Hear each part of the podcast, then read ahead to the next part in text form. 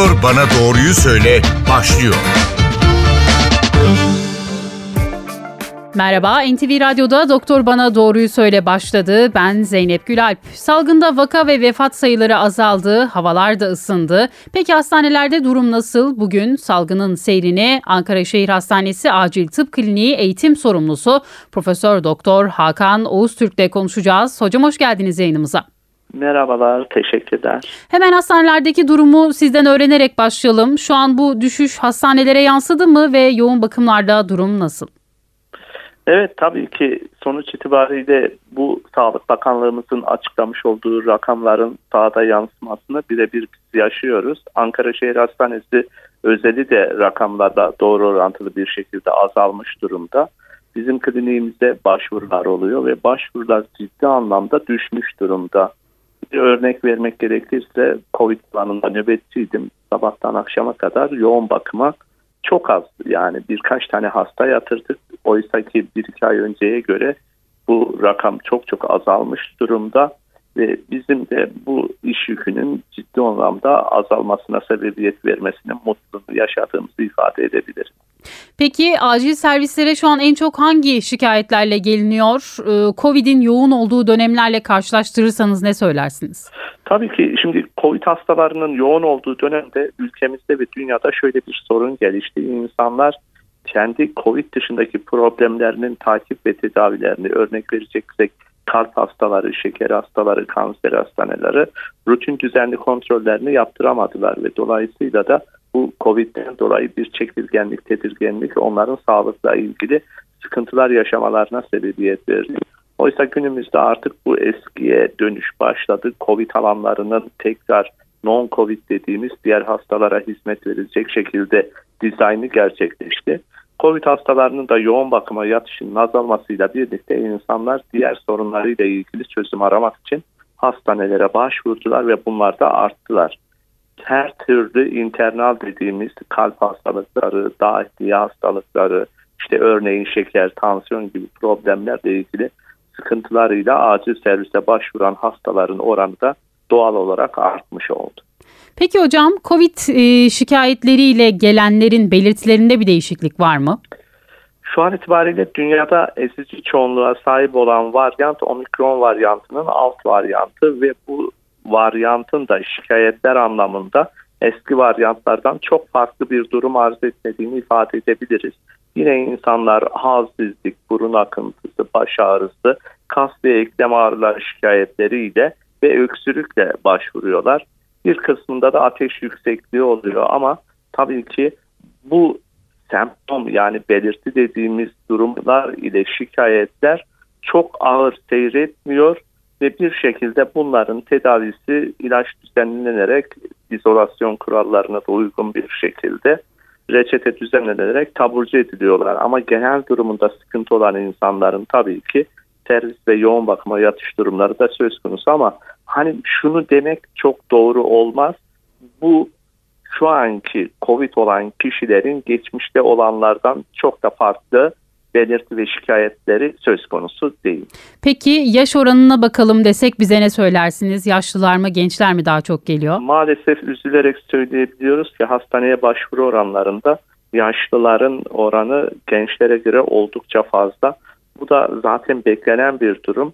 Ben kendi adıma şunu söyleyeyim. Gelen kişilere aşı durumunu da sorguladığımız zaman yaşlı kişilerde de maalesef yaptırmamış veya eksik doz aşı yaptırmış olanların oldukça fazla olduğunu görüyoruz. Ama yaşlıların özellikle 65 yaş üstü olan kişilerin aşı yaptırmama durumunda hastalığı kolay atlatamadıklarını biz sahada net bir şekilde görüyoruz. Evet şimdi ben de onu soracaktım. Aşıların da üzerinden bayağı vakit geçti çünkü şu an gelen yeni vakalar tam doz aşılı olanlardan mı yoksa eksik aşılı olanlardan mı? Siz de aslında bu sorunun yanıtını vermiş oldunuz. Türkiye'de evet. bağışıklık oranını da konuşalım hocam. Şimdi %80'lere ulaştı deniliyor. Bunda aşılardan çok hastalığı geçirenlerin etkili olduğuna yönelik de bir söylem var. Bu konuda ne söylersiniz? Evet yani teorikte siz hastalığı geçirseniz de mikrobiyolojik anlamda vücut ona karşı bağışıklık sistemi oluşturuyor. Bunun da en önemli komponenti antikor seviyeleri. Antikor seviyeleri artıyor ama omikron varyantından sonra şöyle bir sıkıntı oluştu. Hastalansanız dahi kısa bir süre sonra tekrar hastalanma riskiniz var. Yani bunu şöyle ifade edebiliriz. Siz COVID-19 hastalığının bu varyantıyla hastalandıktan sonra uzun süre hastalanmayacağınızın garantisi yok. Bir ay içerisinde 3 defa hastalığı geçirip tekrar hastalanan insanların olduğu gerçeğini de kabul etmek gerekiyor. Dolayısıyla hastalığı geçirip de bağışıklık kazananların çok da kendilerine güvenmemeleri gerekiyor. Nihai çözüm şu an zaten var aşı yaptırmaları. Aşı yaptıranların vücut korumaları hastalanıp da iyileşenlerin vücut korumasına göre çok çok daha fazla. Bu farkı bilmek gerekiyor. Peki şimdi yaz aylarında da artık pandeminin endemiye dönüşeceğine yönelik görüşler var. Tedbirlerde de yeni düzenlemelere gidileceğine yönelik haberler okuduk. Ne dersiniz salgın yaza biter mi? Yani salgının yaza biteceğini söylemek çok e, reel ve rasyonel bir açıklama olmaz. Sonuç itibariyle Wuhan'da tek bir kişide hastalığın dünyaya pandemi salgını yaşattığını biliyoruz. Vaka sayılarının azalma tren sürecinin ben devam edeceğini düşünüyorum ve yaz ayı geçen yaz ayına göre çok daha konforlu geçecek benim şahsi kanaatime göre. Buna bağlı olarak da gevşemiş tedbirlerle karşı karşıya kalacağımızı düşünüyorum. Ama tedbirlerin özellikle kapalı alanlarda ve riskli mesleklerde ve yaş gruplarında bir süre daha devam etmesi gerekiyor. Net olarak pandemi şu tarihte bitecek demek çok gerçekçi olmayacağı gibi insanlarda da bir rehavete sebep verme riski oluşturduğundan dolayı bence gerçek olan da şu ki bizim pandemiden endemiye veya daha böyle lokal enfeksiyonların olduğu bir süreci hedef belirlememiz gerekiyor. İnfluenza örneğini hep veriyorlar. Ben de vermek istiyorum. İnfluenza ile yaşamayı biz öğrendik bireysel tedbirler, koruma hijyen tedbirleri veya aşıyla influenza'nın da olduğu bir dünya yaşam tarzını şu an kabul etmiş durumda. Öyle görünüyor ki pandemi tam bitmese bile bizim COVID-19 hastalığında da daha çok sonbahar ve kış aylarında olmak üzere hastalığın toplumun tamamına yakınını etkilemeden aşı ve bireysel tedbirlerle normal sosyal hayatın devam ettiği bir döneme geçebiliriz düşüncesindeyim. Hocam şimdi Ramazan'ın başlamasıyla birlikte kalabalık sofralar kuruluyor. Gelenek evet. bu ve sonrasında da bayram var. Tatil oldu okullar. Ee, vakalardaki durum değişir mi? Ya çok ıı, az miktarda etkilenir insanlar ama şunu net söyleyelim. E, kısa bir süre önce açık alanlarda maske takılmasıyla ilgili bir esneme söz konusu olmasına rağmen artık insanlar dünyada ve ülkemizde bilimsel gerçekleri kabul etme ve uygulama konusunda daha az direnç gösteriyorlar. Bu anlamda yani önceki yıllara göre insanların bireysel tedbirleri daha disiplinize bir şekilde uyguladıklarını sahada görüyorum.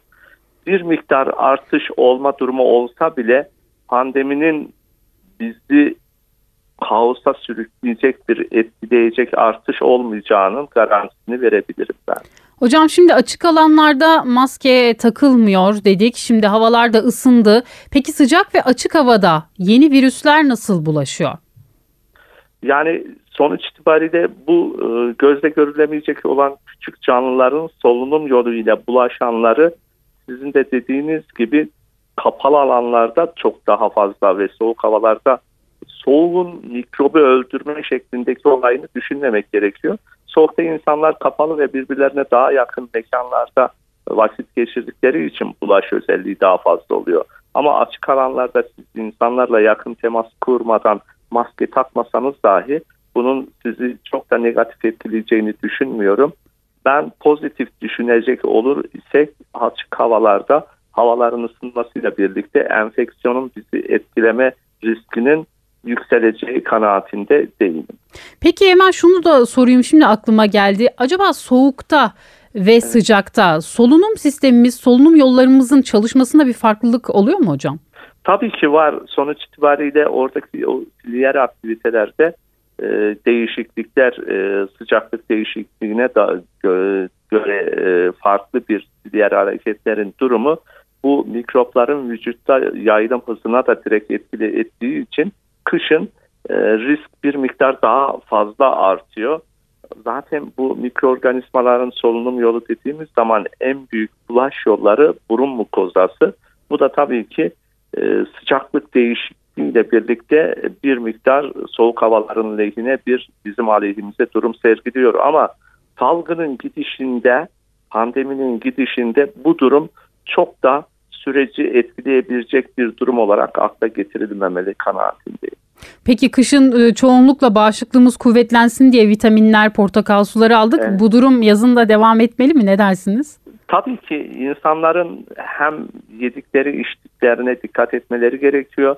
Vitamin desteği, bunun dışında düzenli egzersiz, uyku düzeni, yemek düzeni ve stresten uzak bir şekildeki yaşam tarzını benimsemeleri gerekiyor.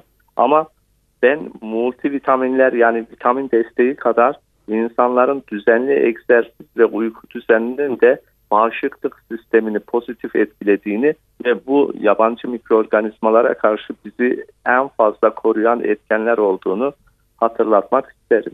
Hocam peki son olarak şunu da soruyorum. Şimdi pandeminin üzerinden iki yıl geçti. Herkes kendince bir şey öğrendi. Sizce bizim bu süreçten almamız gereken ders neydi? Şunu net olarak bilmemiz gerekiyor ki bireysel tedbir şu an itibariyle gerçekten bu mikroplar alemine karşı insanoğlunun elindeki en büyük güç olacaktır. Birincisi bu. Biz sadece COVID-19 hastalığı için değil şu an dünyada gündem olan e, özellikle Avrupa'da salmonella bakterileri var. Bu bakterilerin de yine kirli yiyecek içeceklerle insanlarda sıkıntılı ve hastalığa neden olduğu bir süreci şu an gündemde yaşıyoruz. Evet. Demek istediğim şu bireysel hijyen tedbirleri bunların genel anlamda hepsine karşı bizi koruyacaktır. İkincisi bu pandemi bize ne öğretti dersek bizim aşılama çalışmalarındaki bu süreci ne kadar hızlı yaparsak daha ön bir mücadelede başarılı olabileceğimiz artı tedavi unsurlarında sağlık sistemimizde hem aşı hem de hastalanan kişilerin tedavi unsurlarındaki başarılarımızın daim olmasına yönelik kaliteli tedbirlerin alınmasının ve bir şekilde halk sağlığı anlamında bizim kendimizi geliştirmemiz gerektiğini ortaya çıkardı.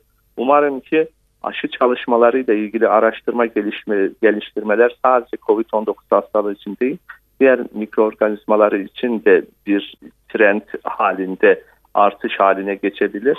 Onun dışında da insanların koruyuculuk anlamında bence dünya anlamında çok e, ilgilendiğini de söyleyebiliriz.